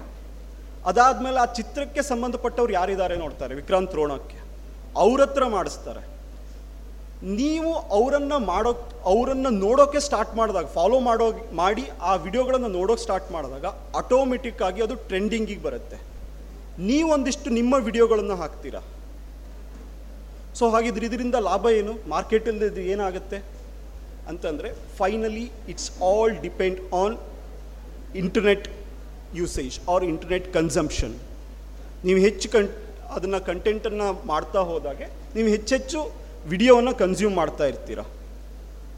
ಆ ರೀತಿಯಾಗಿ ಅದು ನಮ್ಮ ಒಂದು ಉದ್ಯೋಗದ ಒಂದು ಭಾಗವಾಗಿರುತ್ತೆ. ಸೊ ನೀವು ಒಂದು ನೀವು ಒಂದು ವಿಡಿಯೋನ ನೋಡ್ತಿದ್ದೀರಾ ಅಂದರೆ ಅದರಲ್ಲಿ ಹಿಂದೆ ಈ ರೀತಿಯ ಬೇರೆ ಬೇರೆ ರೀತಿಯ ಶ್ರಮಗಳಿರುತ್ತೆ. ನೀವು ಹೇಗೆ ಒಂದು ಸುದ್ದಿಯನ್ನು ಮಾಡಬೇಕಿದ್ರೆ ವಿಡಿಯೋ ಪೋಸ್ಟ್ ಮಾಡ್ತೀರಾ? ಅಥವಾ ಒಂದು ಪ್ರೊಡಕ್ಷನನ್ನು ಮಾಡಿ ನ್ಯೂಸನ್ನು ಒಂದು ಮೂವತ್ತು ನಿಮಿಷದ ಒಂದು ನ್ಯೂಸ್ ಬುಲೆಟಿನನ್ನು ಹೇಗೆ ತರ್ತೀರೋ ಅದೇ ರೀತಿಯ ಪ್ರೊಸೆಸ್ಗಳಿರುತ್ತೆ. ಆದರೆ ಇವೆಲ್ಲ ಪ್ರೊಸೆಸ್ಗಳಿಗೆ ರಿಸಲ್ಟ್, ಮೊದಲು ಪತ್ರಿಕೆಯಲ್ಲಿ ಹೇಗೆ ರಿಸಲ್ಟ್ ಇರ್ತಿತ್ತು ಅಂದರೆ ವರ್ಷಕ್ಕೆ ಒಂದು ರೀಡರ್ಶಿಪ್ದು ಮತ್ತು ಸರ್ಕ್ಯುಲೇಷನ್ ಹೇಗೆ ರಿಪೋರ್ಟ್ ಬರ್ತಿತ್ತೋ ನಂತರ ಚಾನಲ್ಲಿಗೆ ಬಂದಾಗ ಅದು ಒಂದು ವಾರಕ್ಕೆ ಟಿ ಆರ್ ಪಿ ಬಂತು, ಅಥವಾ ಬಾರಕ್ ಸಿಸ್ಟಮ್ ಬಂತು. ಬಟ್ ನೀವು ಡಿಜಿಟಲ್ ಮೀಡಿಯಾಕ್ಕೆ ಬಂದಾಗ ಅಲ್ಲೇ ನೀವು ಏ ಪ್ರಾಡಕ್ಟನ್ನು ಕೊಡ್ತೀರಾ within a one hours, or within a day, ಆ ರಿಸಲ್ಟ್ ಗೊತ್ತಾಗುತ್ತೆ. ಸೊ ನಿಮ್ಮ ಒಂದು ಏನು ಶ್ರಮ ಹಾಕಿದಿರೋ ಆ ಶ್ರಮಕ್ಕೆ ಅಂದೇ ಫಲಿತಾಂಶ ಸಿಗುತ್ತೆ, ಅಂದೇ ನಿಮ್ಮನ್ನು ಜಡ್ಜ್ ಮಾಡ್ತಾರೆ. ಸೊ ಆ ಪ್ರತಿ ಕ್ಷಣದಲ್ಲೂ ನಾವು ಆ ರೀತಿಯ ಹೊಸತನಕ್ಕೆ ಒಕ್ಕೋಬೇಕು, ನಾವು ಏನು ಮಾಡಬೇಕು ಅಂತ ಪ್ರತಿ ಕ್ಷಣನೂ ನಾವು ನಮ್ಮನ್ನು ನಾವು ತಿದ್ಕೋತಾ ಇರಬೇಕಾಗತ್ತೆ, ಅಪ್ಡೇಟ್ ಮಾಡ್ಕೊಳ್ತಾ ಇರಬೇಕಾಗತ್ತೆ. ಇದು ಸಾಮಾಜಿಕ ಜಾಲತಾಣ ನಮ್ಮಲ್ಲಿ ಬಯಸುವಂಥದ್ದು. ಇನ್ನು ಅದರ ನೆಕ್ಸ್ಟು ರೂಪ ವೆಬ್ ಮತ್ತು ಡಿಜಿಟಲ್ ಮಾಧ್ಯಮ. ವೆಬ್ ಮತ್ತು ಡಿಜಿಟಲ್ ಮಾಧ್ಯಮ ಸಾಮಾಜಿಕ ಜಾಲತಾಣಗಳು ಇಲ್ಲದೇ ಇಲ್ಲವೇ ಇಲ್ಲ. ವೆಬ್ಬನ್ನು ನಿಮಗೆ ತಲುಪಿಸ್ಬೇಕಾಗಿರೋಂಥ ನಿಮ್ಮ ಒಂದು ಕಾಲೇಜ್ಗಳ ಒಂದು ವೆಬ್ ಚಾನಲ್ಗಳಿರ್ಬೋದು ಅಥವಾ ವೆಬ್ಸೈಟ್ ಇರ್ಬೋದು ಯೂಟ್ಯೂಬ್ ಚಾನಲ್ ಇರ್ಬೋದು, ಬೇರೆ ಬೇರೆ ಸೋಷಿಯಲ್ ಮೀಡಿಯಾ ಅಕೌಂಟ್ ಇರ್ಬೋದು, ನೀವು ಅದನ್ನು ಹೇಗೆ ಪ್ರಚುರಪಡಿಸ್ತೀರಾ? ಅದನ್ನು ಹೇಗೆ ಜನರಿಗೆ ತಲುಪಿಸ್ತೀರಾ? ಅದನ್ನು ಹೇಳ್ಕೊಡುವಂಥದ್ದು ವೆಬ್ ಮತ್ತು ಡಿಜಿಟಲ್ ಮಾಧ್ಯಮಗಳು.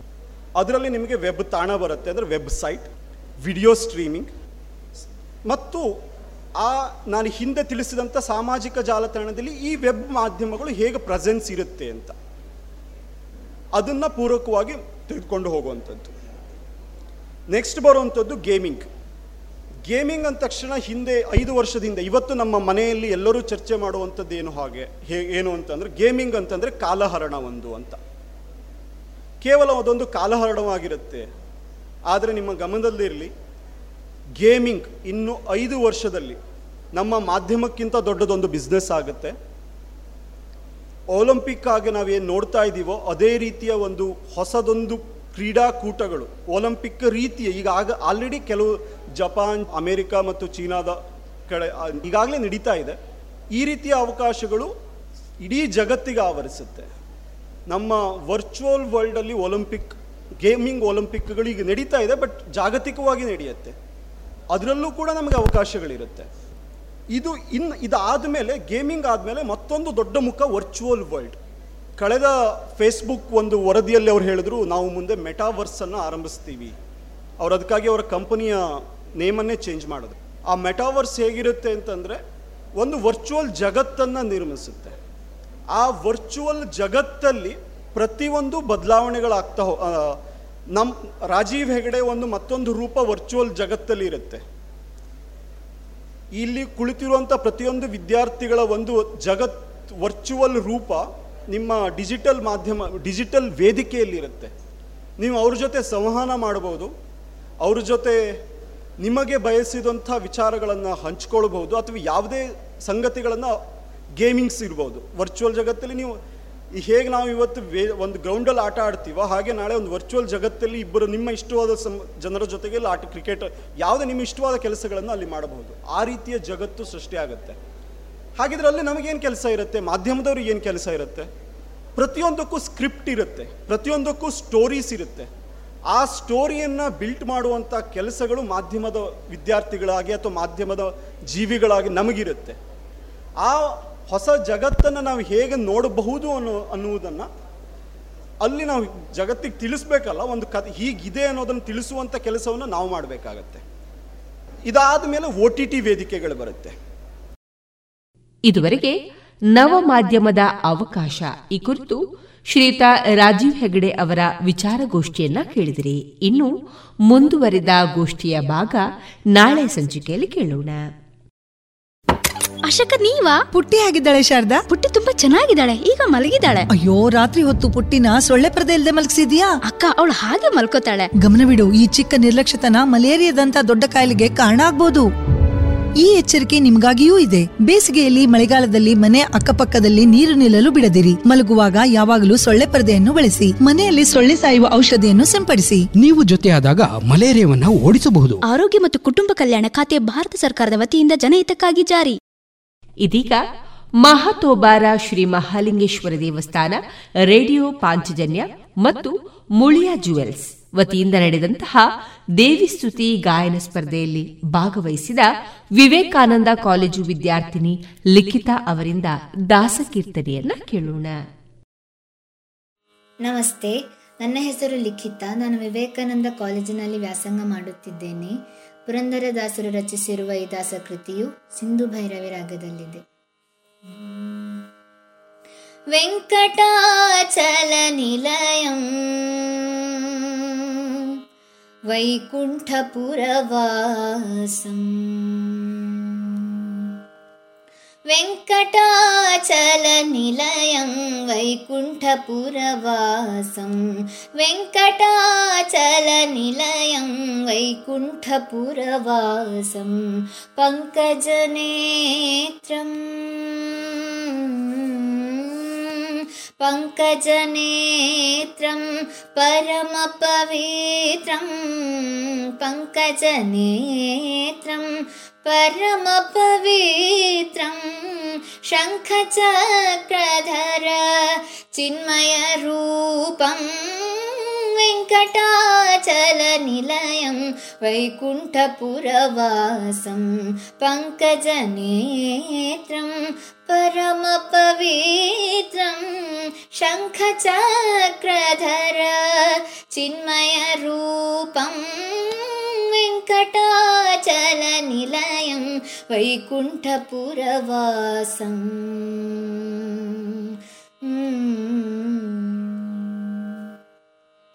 अम्बुजोद्भव विनूतम्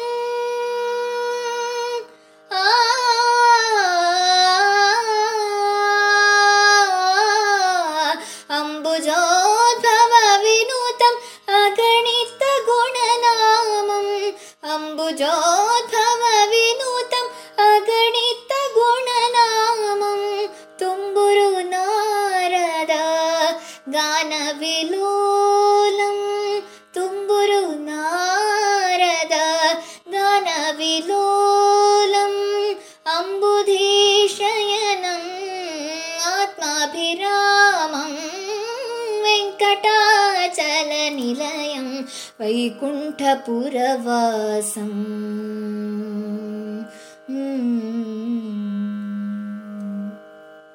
पाहि पाण्डवपक्षं कौरवमदहरणं बाहुपराक्रमपूर्णम्। पाहि पाण्डवपक्षं कौरवमदहरणं बाहुपराक्रमपूर्णम्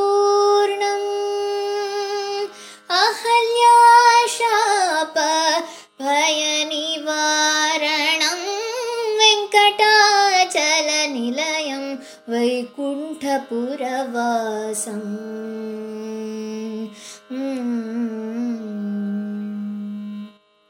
सकलवेदविचारं सर्वजीवनिखरं। सकलवेदविचारं सर्वजीवनिखरं। मकरकुण्डलधरा मदनगोपालं भक्तपोषकी पुरन्दरविठलं भक्तपोषकी पुरन्दरविठलं वेङ्कटाचलनिलयं वैकुण्ठपुरवासं पङ्कजनेत्रं परमपवित्रं। शङ्खचक्रधर चिन्मयरूपम्। వెంకటాచల నిలయం. వైకుంఠపురవాసం.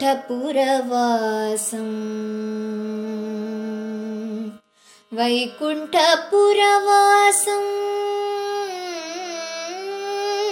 హరి హరి.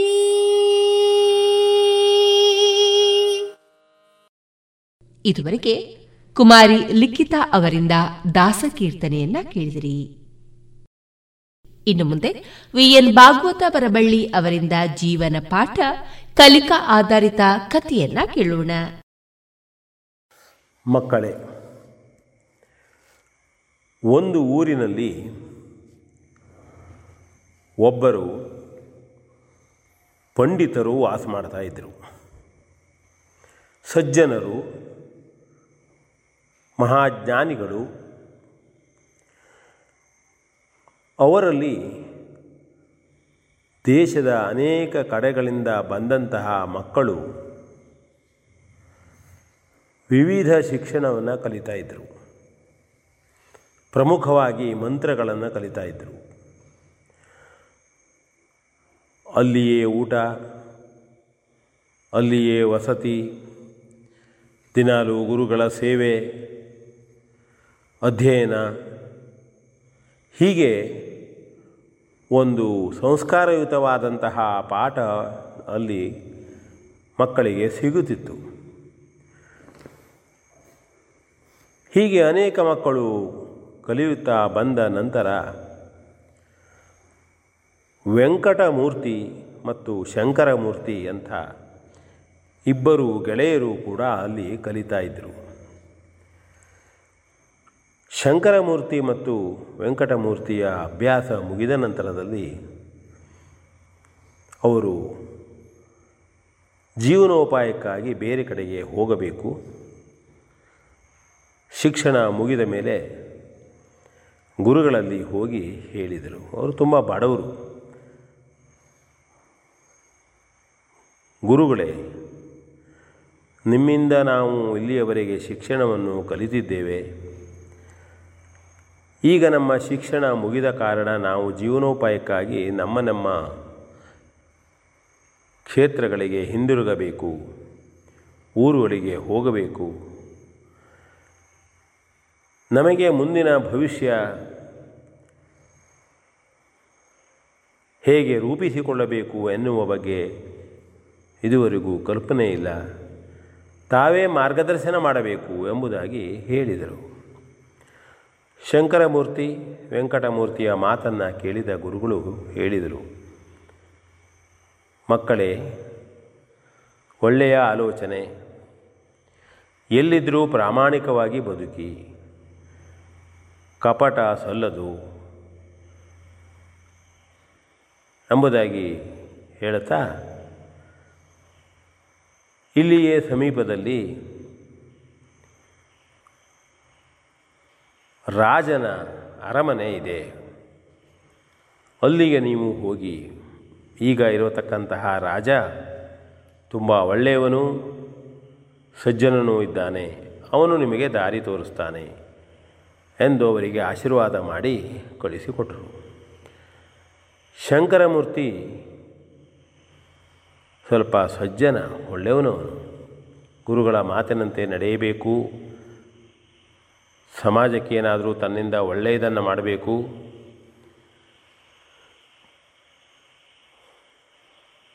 ದಯೆ, ದಾನ, ಎಲ್ಲದರ ಬಗ್ಗೂ ಒಲೆ ಒಲವಿರತಕ್ಕಂತಹ ವ್ಯಕ್ತಿ. ಆದರೆ ವೆಂಕಟಮೂರ್ತಿ ಹಾಗಲ್ಲ. ಅವನಿಗೆ ಈಗಾಗಲೇ ತಾನು ಶಿಕ್ಷಣಕ್ಕಾಗಿ ಗುರುವಿನೊಂದಿಗೆ ಗುರುಕುಲದಲ್ಲಿ ಉಳಿದು ಕಷ್ಟಪಟ್ಟಾಯಿತು, ಇನ್ನಾದರೂ ಸುಖವಾಗಿ ಉಳಬೇಕು, ಹಣ ಮಾಡಬೇಕು, ಆಸ್ತಿ ಮಾಡಬೇಕು, ಅಂತಸ್ತು ಮಾಡಬೇಕು, ಕೀರ್ತಿ ಬರಬೇಕು, ಎಲ್ಲದೂ ಆಸೆ. ಆದರೆ ದುಡಿಯುವ ಮನಸ್ಸಾಗಲಿ, ಸಮಾಜಕ್ಕೆ ತನ್ನಿಂದೇನಾದರೂ ಆಗಬೇಕು ಹೇಳತಕ್ಕಂಥ ಆಲೋಚನೆ ಇದ್ದವ ಅಲ್ಲ. ಇಬ್ಬರೂ ಹೋಗಿ ರಾಜನಲ್ಲಿ ಕೇಳಿದರು. ಬಂದಂಥವರನ್ನು ರಾಜ ಸ್ವಾಗತಿಸಿದ. ಯಥೋಚಿತವಾದಂತಹ ಸತ್ಕಾರ ಮಾಡಿದ? ಏನಾಗಬೇಕು? ಕೇಳಿದ. ಶಂಕರಮೂರ್ತಿ ಹೇಳಿದ, ಗುರುಗಳೇ, ಈಗಾಗಲೇ ನಾವು ಒಂದು ಉತ್ತಮ ಶಿಕ್ಷಕರಿಂದ ಅಧ್ಯಯನವನ್ನು ಮುಗಿಸಿ ಬಂದಿದ್ದೇವೆ. ಬದುಕಿಗೆ ನಾವು ನಿಮ್ಮಿಂದ ಏನಾದರೂ ಸಹಾಯ ಆಗಬಹುದು. ಬಡತನದಿದ್ದಂಥವರು ನಾವು. ಅಂತ ಇಲ್ಲಿ ಬಂದಿದ್ದೇವೆ. ನನಗೆ ಜನಸೇವೆಯನ್ನೂ ಮಾಡುವ ಆಸೆ ಇದೆ. ರಾಜರಾದಂತಹ ನೀವು, ಜನಪ್ರತಿನಿಧಿಗಳು, ಜನರ ಪ್ರೀತಿ ಉಳ್ಳವರು, ಪ್ರಜಾಪ್ರೀತಿ ಇದ್ದವರು, ಹಾಗಾಗಿ ನನಗೂ ಕೂಡ ಸಮಾಜ ಸೇವೆಯನ್ನು ಮಾಡ್ತಾ ನನ್ನದಾದಂತಹ ಜೀವನವನ್ನು ಸುಂದರವಾಗಿ ಮಾಡಿಕೊಳ್ಳಬೇಕು ಎನ್ನುವ ಆಸೆ. ಆಗಲಿ, ಇದನ್ನು ನಿನಗೆ ಮಾಡುವ ಹಾಗೆ ಕಲ್ಪಿಸಿಕೊಡ್ತೇನೆ ಎಂಬುದಾಗಿ ರಾಜ ಹೇಳಿದ. ವೆಂಕಟಮೂರ್ತಿ ಹೇಳಿದ, ಸ್ವಾಮಿ, ನನಗೆ ದೊಡ್ಡ ಪ್ರಮಾಣದಲ್ಲಿ ಆಸ್ತಿ ಬೇಕು. ಮನೆಯಲ್ಲಿ ನಾನು ಬಹಳ ಬಡವ. ಈಗಾಗಲೇ ಶಿಕ್ಷಣವನ್ನು ಕಲಿಯುವುದರ ಸಂದರ್ಭದಲ್ಲಿ ಕಷ್ಟಪಟ್ಟಿದ್ದೇನೆ. ಇನ್ನಾದರೂ ಸುಖದಿಂದ ಬದುಕಬೇಕು ಎಂಬುದಾಗಿ ಹೇಳಿದಾಗ ರಾಜ ಕೂಡಲೇ ಅವನ ಪರಿಚಾರಿಕರಿಗೆ ಹೇಳಿ ವೆಂಕಟಮೂರ್ತಿಗೆ ಕೈತುಂಬ ಸ್ವರ್ಣವನ್ನು ಕೊಟ್ಟು ಕಳಿಸಿದ ನಂತರ ಶಂಕರಮೂರ್ತಿಗೆ ಹೇಳಿದ, ಸಮೀಪದಲ್ಲಿ ನನ್ನ ಒಂದು ತೋಟವಿದೆ, ಅಲ್ಲಿ ಒಂದು ಮನೆಯವಿದೆ ಆ ಮನೆಯಲ್ಲಿ ನೀವು ಉಳಿದುಕೊಂಡು ನಿಮ್ಮ ಕಲಿತ ವಿದ್ಯೆಯ ಪ್ರಯೋಗವನ್ನು ಮಾಡ್ತಾ ನೀವು ನಿಮ್ಮ ಸೇವೆಯನ್ನು ಮಾಡಿಕೊಂಡಿರ್ಬೋದು ಎಂಬುದಾಗಿ ಹೇಳಿದಾಗ ಒಪ್ಪಿಕೊಂಡು ಇಬ್ಬರು ಹೋಗ್ತಾರೆ. ವೆಂಕಟಮೂರ್ತಿ ಶಂಕರಮೂರ್ತಿಗೆ ಹೇಳ್ತಾನೆ, ಏನೋ ಶಂಕರ, ರಾಜನಲ್ಲಿ ಬಂದು ಇದೇ ರೀತಿ ಸೇವೆ ಇಂಥದ್ದನ್ನೇ ಕೇಳುವುದು ನೀವು. ನೋಡು, ನಾನು ಎಷ್ಟು ಸ್ವರ್ಣಗಳನ್ನು ತೆಗೆದುಕೊಂಡಿದ್ದೇನೆ. ನೀನು ಕೂಡ ತೆಗೆದುಕೊಳ್ಳಬಹುದಾಗಿತ್ತು, ಬೇಡ. ಇನ್ನು ಯಾವುದೋ ಆಸ್ತಿಯನ್ನೇ ಕೇಳಬಹುದಾಗಿತ್ತಲ್ಲ. ಆದರೆ ಶಂಕರಮೂರ್ತಿ ಅದಕ್ಕೆ, ಆಯ್ತಪ್ಪ, ನಮ್ಮ ನಮ್ಮ ಮನೋಭಾವನೆ ಬೇರೆ. ಇಬ್ಬರು ಗೆಳೆಯರಾಗಿದ್ದೇವೆ. ಈಗ ನಮ್ಮ ನಮ್ಮ ಕ್ಷೇತ್ರ ನಮ್ಮ ನಮ್ಮ ಉದ್ಯೋಗದ ಕ್ಷೇತ್ರಕ್ಕೆ ಹೋಗೋಣ ಅಂಥೇಳಿ ಅವರು ಹೊರಡ್ತಾರೆ. ವೆಂಕಟಮೂರ್ತಿ ಒಂದು ಬಂಗಲೆಯನ್ನು ತೆಗೆದುಕೊಳ್ತಾನೆ. ನಂತರದಲ್ಲಿ ಯಾವ ಕೆಲಸವನ್ನೂ ಮಾಡುವುದಿಲ್ಲ. ತಿನ್ನುವುದು, ಉಣ್ಣುವುದು, ಸ್ವೇಚ್ಛೆಯಾಗಿ ಬದುಕುವುದು. ಎಲ್ಲಿ ಬೇಕೋ ಅಲ್ಲೂ ತಿರುಗಾಟ, ಏನಾದರೂ ನೋಡುವುದು. ಆದರೆ ಶಂಕರಮೂರ್ತಿ ರಾಜ ಹೇಳಿದ ತೋಟದಲ್ಲಿ ಉತ್ತಮವಾಗಿ ಸೇವೆಯನ್ನು ಮಾಡಿದ.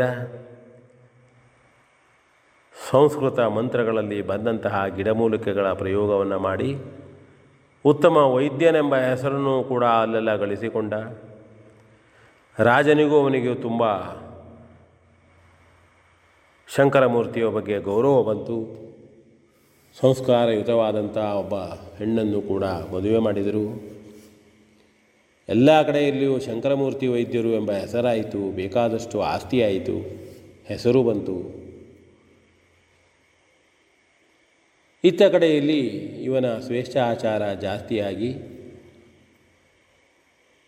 ಕೂತು ಉಣ್ಣುವವನಿಗೆ ಕುಡಿಕೆ ಹೊಂದು ಸಾಲದು ಎನ್ನುವಂತೆ ಅವನ ಬಂಗಾರವೆಲ್ಲ, ಸ್ವರ್ಣವೆಲ್ಲ ಖರ್ಚಾಯಿತು. ರೋಗ ಬಂತು, ಕೆಲಸ ಮಾಡದೆ, ಒಳ್ಳೆಯದನ್ನು ಆಲೋಚಿಸದೆ. ಯಾರು ಬರಲಾರರು, ಸಹಾಯ ಮಾಡಲಿಲ್ಲ, ದಾನ ಮಾಡಲಿಲ್ಲ, ಬೇರೆಯವರೊಂದಿಗೆ ಬೆರೆಯಲಿಲ್ಲ. ಈಗ ಯಾರೂ ಇಲ್ಲ ಅಲ್ಲಿ. ಬೇ, ಕೇವಲ ಶ್ರೀಮಂತಿಕೆ, ಆರಾಮಾಗಿ ಉಳಿಯೋದು ಅಂತ ತಿಳ್ಕೊಂಡಿದ್ದ. ಏನು ಮಾಡುವುದು? ಅಲ್ಲಿ ಇಲ್ಲಿ ಕೇಳುತ್ತಾ, ಸಿಕ್ಕಲ್ಲಿ ಊಟ ಮಾಡುತ್ತಾ ಓಡಾಡತೊಡಗಿದ. ಅದೇ ಸಮಯಕ್ಕೆ ಒಮ್ಮೆ ಶಂಕರಮೂರ್ತಿಯ ದರ್ಶನ ಆಯಿತು. ಏನೋ ವೆಂಕಟಮೂರ್ತಿ, ಈ ರೀತಿಯಾಗಿ ಹೋಗಿದ್ಯಲ್ಲ ಏನಾಯಿತು ನಿನಗೆ? ವೆಂಕಟಮೂರ್ತಿ ಆಗ ಹೇಳ್ತಾನೆ, ಶಂಕರ, ನಿನ್ನನ್ನು ಆಗ ನಾನು ಬೈದೆ. ರಾಜನಲ್ಲಿ ನೀನು ಆಸ್ತಿಯನ್ನು ಕೇಳಬೇಕು ಎಂಬುದಾಗಿ. ಆದರೆ ನಾನು ತಪ್ಪು ಮಾಡಿದ್ದೇನೆ. ಮನುಷ್ಯನಿಗೆ ಶ್ರೀಮಂತಿಕೆ, ಆಸ್ತಿ, ಹಣವೇ ಮುಖ್ಯವಲ್ಲ. ಜನರು ಬೇಕು, ಸಮಾಜ ಬೇಕು, ಮಾನವೀಯತೆ ಬೇಕು, ದಾನ, ಧರ್ಮ ಎಲ್ಲವೂ ಇದ್ದರೆ ಮಾತ್ರ ಮನುಷ್ಯ. ನಾನು ಎಲ್ಲವನ್ನೂ ಬಿಟ್ಟು ಕೇವಲ ಆಸ್ತಿಯ ಹಿಂದೆ ಹೋದೆ. ಇವತ್ತು ನನ್ನ ಆರೋಗ್ಯವೂ ಕೆಟ್ಟಿದೆ. ಯಾರೊಬ್ಬರು ನನ್ನ ಬಳಿ ಸುಳಿಯರು, ನೋಡು ನಿನ್ನ, ನಿನಗಾಗಿ ಎಷ್ಟು ಜನರು ನಿನ್ನ ಬಗ್ಗೆ ಹೆಮ್ಮೆಯಿಂದ ಹೇಳಿಕೊಳ್ತಾರೆ ಶಂಕರಮೂರ್ತಿ ಅಂಥೇಳಿ ಅವನು ತನ್ನ ದಿನಗಳ ಬಗ್ಗೆ, ತಾನು ಮಾಡಿದ ಕಾರ್ಯಗಳ ಬಗ್ಗೆ ಪಶ್ಚಾತ್ತಾಪಪಟ್ಟ ಶಂಕರಮೂರ್ತಿ ಬೇಸರ ಮಾಡಿಕೊಳ್ಳಲಿಲ್ಲ ಅವನಿಗಾದ ನೋವಿಗೆ ಇವನು ಸ್ಪಂದಿಸಿದ. ಏನ ಇರಲೋ ವೆಂಕಟಮೂರ್ತಿ, ಬಾ, ನಿನಗೆ ಔಷಧ ಮಾಡ್ತೇನೆ. ನನ್ನೊಂದಿಗೆ ಉಳಿಯಬಹುದು. ಮುಂದಾದರೂ ಆರೋಗ್ಯವಾಗಿ ಆರಾಮಾಗಿ ಸುಧಾರಿಸ್ಕೊಳ್ಬೋದು ಅಂತ ಹೇಳಿದಾಗ ವೆಂಕಟಮೂರ್ತಿಗೆ ಪಶ್ಚಾತ್ತಾಪವಾಗ್ತದೆ ನಾಚಿಕೆ ಆಗ್ತದೆ, ನಿಧಾನವಾಗಿ ಶಂಕರಮೂರ್ತಿ ಇದ್ದಲ್ಲಿ ಹೋಗ್ತಾನೆ. ಶಂಕರಮೂರ್ತಿ ಅವನಿಗೆ ಉಪಚಾರವನ್ನು ಮಾಡಿ ಚೆನ್ನಾಗಿ ಆರೋಗ್ಯವನ್ನು ಸುಧಾರಿಸಿಕೊಟ್ಟು ನಂತರ ಇಬ್ಬರು ಚೆನ್ನಾಗಿ ಬದುಕು ಮಾಡ್ತಾರೆ. ವೆಂಕಟಮೂರ್ತಿಯೂ ಸಜ್ಜನನಾಗಿ ದಾನ ಧರ್ಮಾದಿಗಳನ್ನು ಮಾಡ್ತಾ ಆರೋಗ್ಯಪೂರ್ಣವಾದ ಜೀವನವನ್ನು ಮಾಡ್ತಾನೆ. ಇದು ಒಂದು ಕಥೆ. ಮನುಷ್ಯನ ಜೀವನ ಹೇಗಿರಬೇಕು? ಕೇವಲ ಆಸ್ತಿ ಗಳಿಕೆಯೇ ಅಲ್ಲ. ಸಂಸ್ಕಾರಯುತವಾದಂತಹ ಜೀವನ, ಮಾನವೀಯ ಗುಣ ಅಂತ ಹೇಳ್ತಾ ವಿ ಎನ್ ಭಾಗವತ್ ಬರಬಳ್ಳಿ. ಇದುವರೆಗೆ ವಿಎನ್ ಭಾಗವತ ಬರಬಳ್ಳಿ ಅವರಿಂದ ಜೀವನ ಪಾಠ ಕಲಿಕಾ ಆಧಾರಿತ ಕಥೆಯನ್ನ ಕೇಳಿದಿರಿ. ಇನ್ನೀಗ ಮಧುರ ಗಾನ ಪ್ರಸಾರಗೊಳ್ಳಲಿದೆ.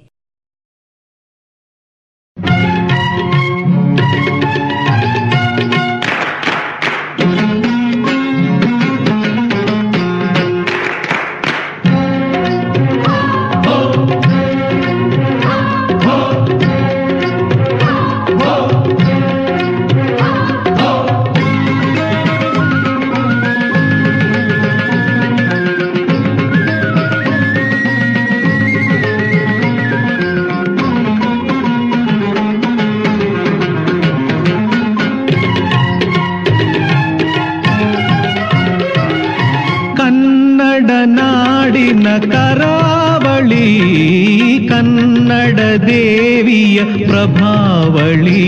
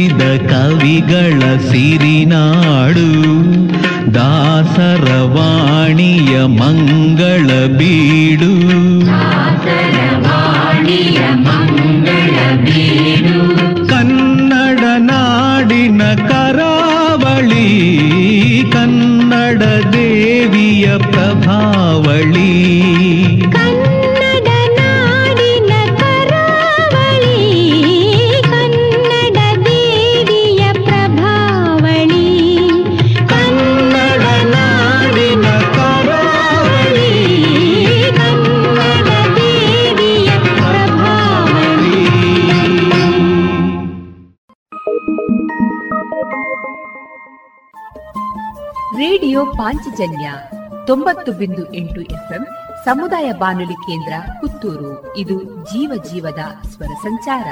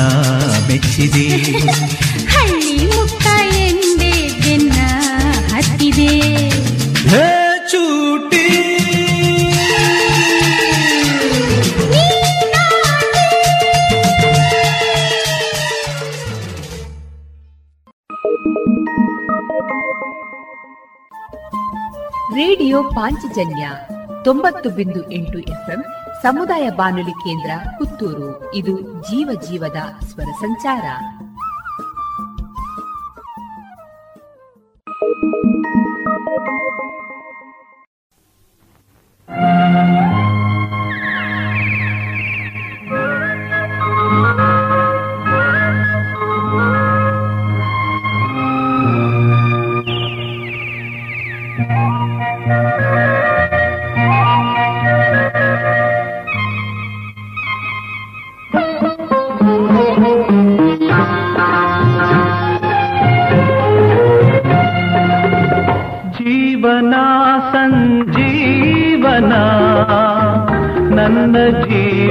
नीने जीवना सञ्जीवना जीवन सञ्जीवना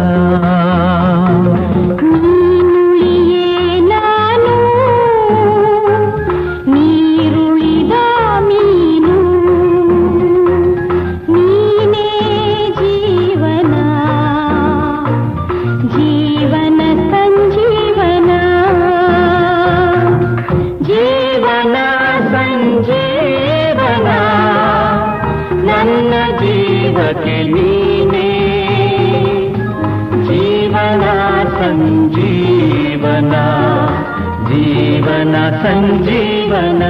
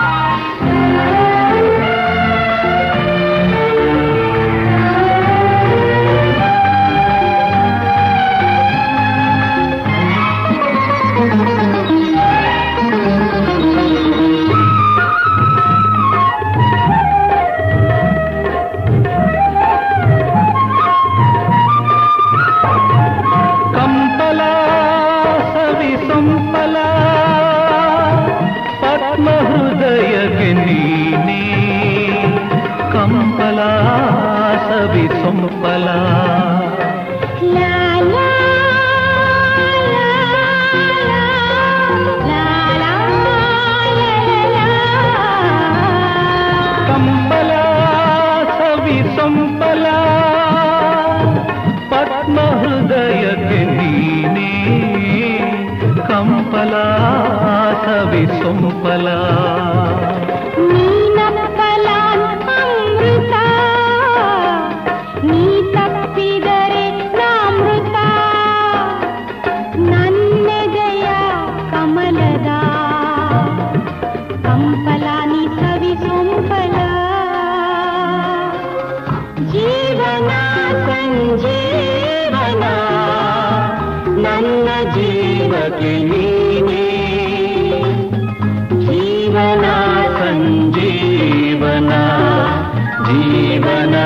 ಸಂಜೀವನ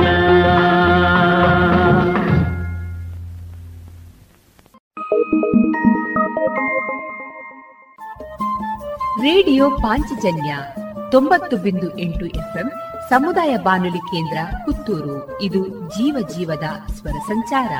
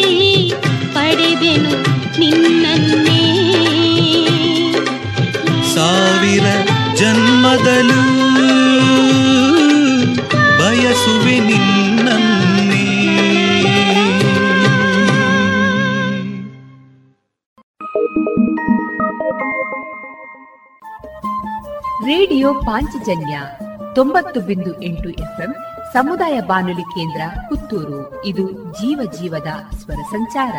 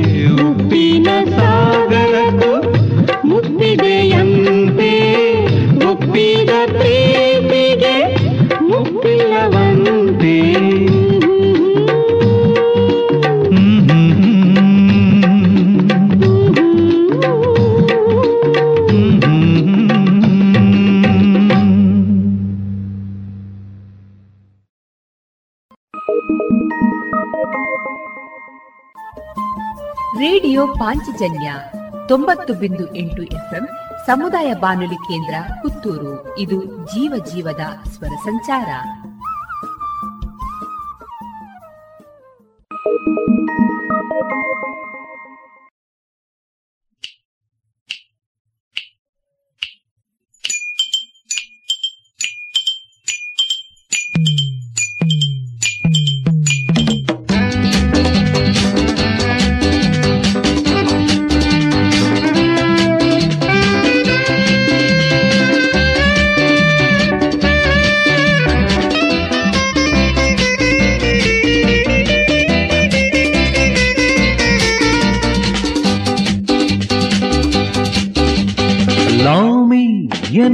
ವಯಸ್ಸು ಈಗ ಅದುವೆ ಸೊಗಸು ಲವ್ ಮೀ ಎನ್ನುವ ವಯಸ್ಸು ಈಗ ಅದುವೆ ಸೊಗಸು ಏನು ಮತ್ತು ನೀಡೆ ಇಂಥ ಹೊತ್ತು ನಿನ್ನ ಕಂಡು ನಾನು ಆದೆ ಚಿತ್ತು ಮೈ ಝುಮ್ ಝುಮ್ ಎನ್ನಲು ಬಾ ಬಳಿ ಬಾ ಬಾ ಬಾ ಬಾ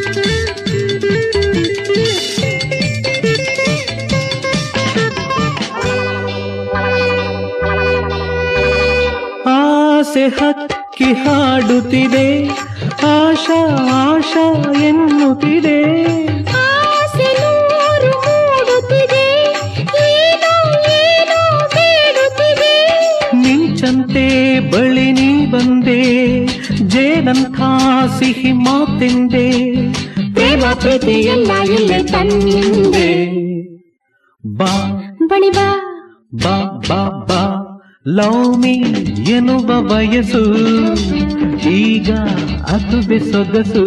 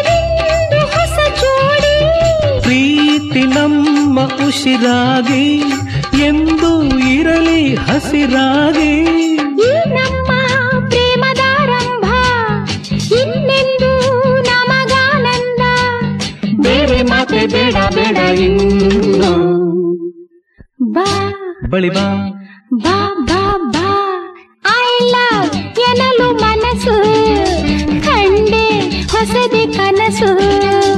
ಏನೋ ಮತ್ತು ನೀಡೆ ಇಂಥ ಹೊತ್ತು? ನಿನ್ನ ಕಂಡು ನಾನು ಆದೆ ಚಿತ್ತು. ಮೈ ಜುಂ ಜುಂ ಎನ್ನಲು. ಬಾ. ಬಳಿ ಬಾ. ಬಾ ಬಾ ಬಾ. ಹಾ.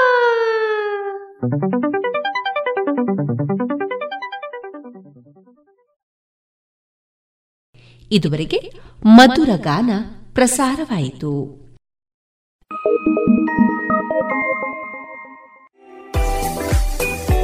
ರುಚಿಕರ ತಿಂಡಿ ತಿನಿಸು, ಉತ್ತಮ ಗುಣಮಟ್ಟದ ಶುಚಿ ರುಚಿ ಆಹಾರ, ಪಾರ್ಸೆಲ್ ಮತ್ತು ಕ್ಯಾಟರಿಂಗ್ ವ್ಯವಸ್ಥೆಯೊಂದಿಗೆ ಕಳೆದ ನಲವತ್ತ ಎರಡು ವರ್ಷಗಳಿಂದ ಕಾರ್ಯನಿರ್ವಹಿಸುತ್ತಿದೆ ಹೋಟೆಲ್ ಹರಿಪ್ರಸಾದ್. ಗ್ರಾಹಕರ ಸೇವೆಗೆ ಸದಾ ಸಿದ್ಧ. ಇಂದೇ ಭೇಟಿ ಕೊಡಿ ಹೋಟೆಲ್ ನ್ಯೂ ಹರಿಪ್ರಸಾದ್. ಬಳುವಾರು ಪುತ್ತೂರು. ದೂರವಾಣಿ ಸಂಖ್ಯೆ ಎಂಟು ಒಂದು ಸೊನ್ನೆ ಐದು ಸೊನ್ನೆ ಮೂರು ಒಂದು ಏಳು ಒಂಬತ್ತು ಆರು. ರೇಡಿಯೋ ಪಾಂಚಜನ್ಯ ತೊಂಬತ್ತು ಬಿಂದು ಎಂಟು ಎಫ್ಎಂ ಸಮುದಾಯ ಬಾನುಲಿ ಕೇಂದ್ರ ಪುತ್ತೂರು. ಇದು ಜೀವ ಜೀವದ ಸ್ವರ ಸಂಚಾರ.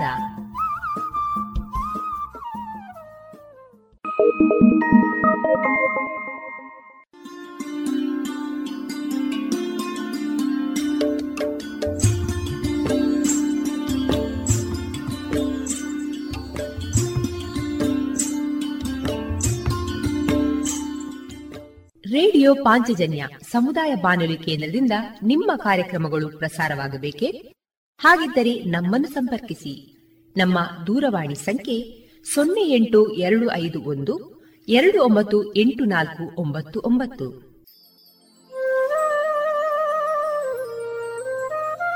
ಗಮನಿಸಿ ಕೇಳುಗರೆ, ನಮ್ಮ ಕಾರ್ಯಕ್ರಮಗಳನ್ನು ವೆಬ್ಸೈಟ್ ಮೂಲಕ ಕೂಡ ಆಲಿಸಬಹುದು. ನಮ್ಮ ವೆಬ್ಸೈಟ್ ವಿಳಾಸ W W W radio Panchajanya dot com. ಇಲ್ಲಿ ಆರ್ಕೈವ್ಸ್ನ ಭಾಗಕ್ಕೆ ಹೋಗಿ ಕ್ಲಿಕ್ ಮಾಡಿದರೆ ಹಳೆ ಕಾರ್ಯಕ್ರಮಗಳನ್ನು ಕೂಡ ಆಲಿಸಬಹುದು. ಜೊತೆಗೆ ನಮ್ಮ ಪ್ರಸಾರವನ್ನು ಆಪ್ ಮೂಲಕವೂ ಕೇಳಬಹುದು.